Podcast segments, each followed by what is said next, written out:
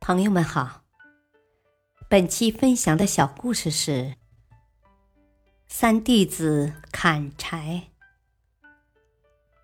有一个年轻人，经过多年努力，仍然一事无成，于是向一名智者请教原因。智者没有马上解答他的问题，而是叫自己的三个弟子带他一起到山中砍柴，并规定。谁带回来的柴最多，谁获胜。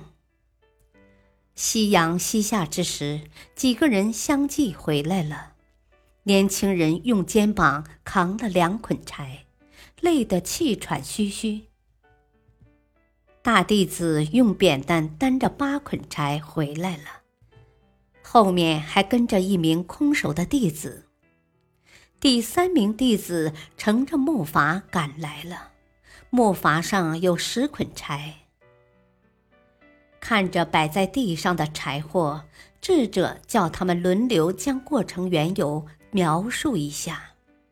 首先是那个年轻人，啊，我一共砍了六捆柴，可是越背越沉，就在路上扔了两捆，又走了一段，发现四捆柴也太重了，于是只背了两捆回来。虽然不多，但我已经尽力了。第二个轮到了大弟子。哦，我和师弟商量了一下，每人砍了两捆柴，绑在扁担上，轮流挑回来，倒是不累。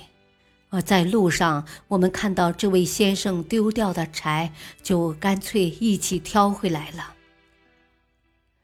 最后一个划筏子的小弟子说道：“哦，我的力气最小，背不动多少柴，所以就多砍了几捆，走水路运回来了。”大道理，人生要懂得放下，贪心太多，不仅累了自己，而且会让前行的步伐更慢。感谢收听，再会。